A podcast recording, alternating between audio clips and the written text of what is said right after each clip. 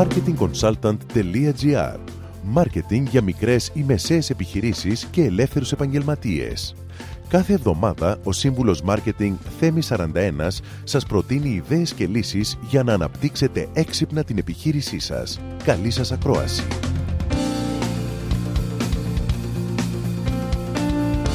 Γεια σας! Η αξιολόγηση του ανταγωνισμού κάθε επιχείρησης είναι απαραίτητη και επιβεβλημένη.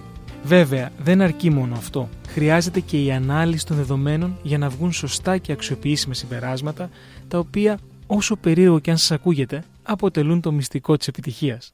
Για την κατανόηση του ανταγωνισμού, είναι σημαντικό να εστιάσετε στο γιατί ένας καταναλωτής επιλέγει ένα προϊόν αντί κάποιου άλλου. Ο ανταγωνισμός μιας επιχείρησης κατηγοριοποιείται σε δύο άξονες, στον άμεσο και στον έμεσο ανταγωνισμό.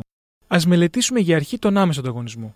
Επιχειρήσεις που πολλούν το ίδιο προϊόν θεωρούνται άμεσοι ανταγωνιστές.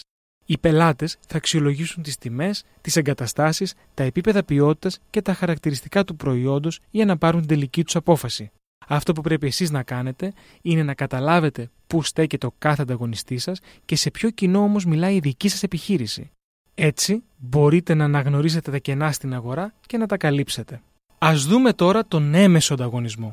Επιχειρήσεις που πολλούν παρεμφερεί προϊόντα ή υπηρεσίες και απευθύνονται στο ίδιο αγοραστικό κοινό με εσάς είναι οι έμεσοι ανταγωνιστές σας. Για παράδειγμα, όταν κάποιος πεινάει, μπορεί να φάει μακαρόνια, μπορεί να φάει πίτσα ή μπορεί να φάει κρέας.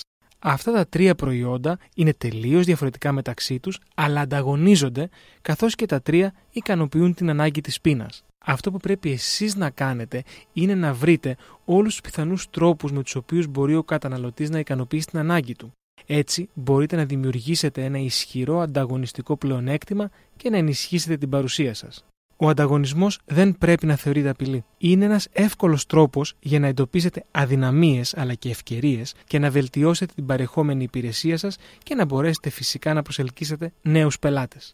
Μπορείτε να βρείτε και άλλες πληροφορίες για την αξιολόγηση του ανταγωνισμού σας στα άρθρα μου που βρίσκονται στην εφαρμογή του κινητού σας. Με αυτό σας δίνω ραντεβού την επόμενη εβδομάδα με νέες ιδέες και προτάσεις marketing. Καλή εβδομάδα! Μόλις ακούσατε τις ιδέες και τις λύσεις που προτείνει ο σύμβουλος Μάρκετινγκ Θέμης 41 για την έξυπνη ανάπτυξη της επιχείρησής σας.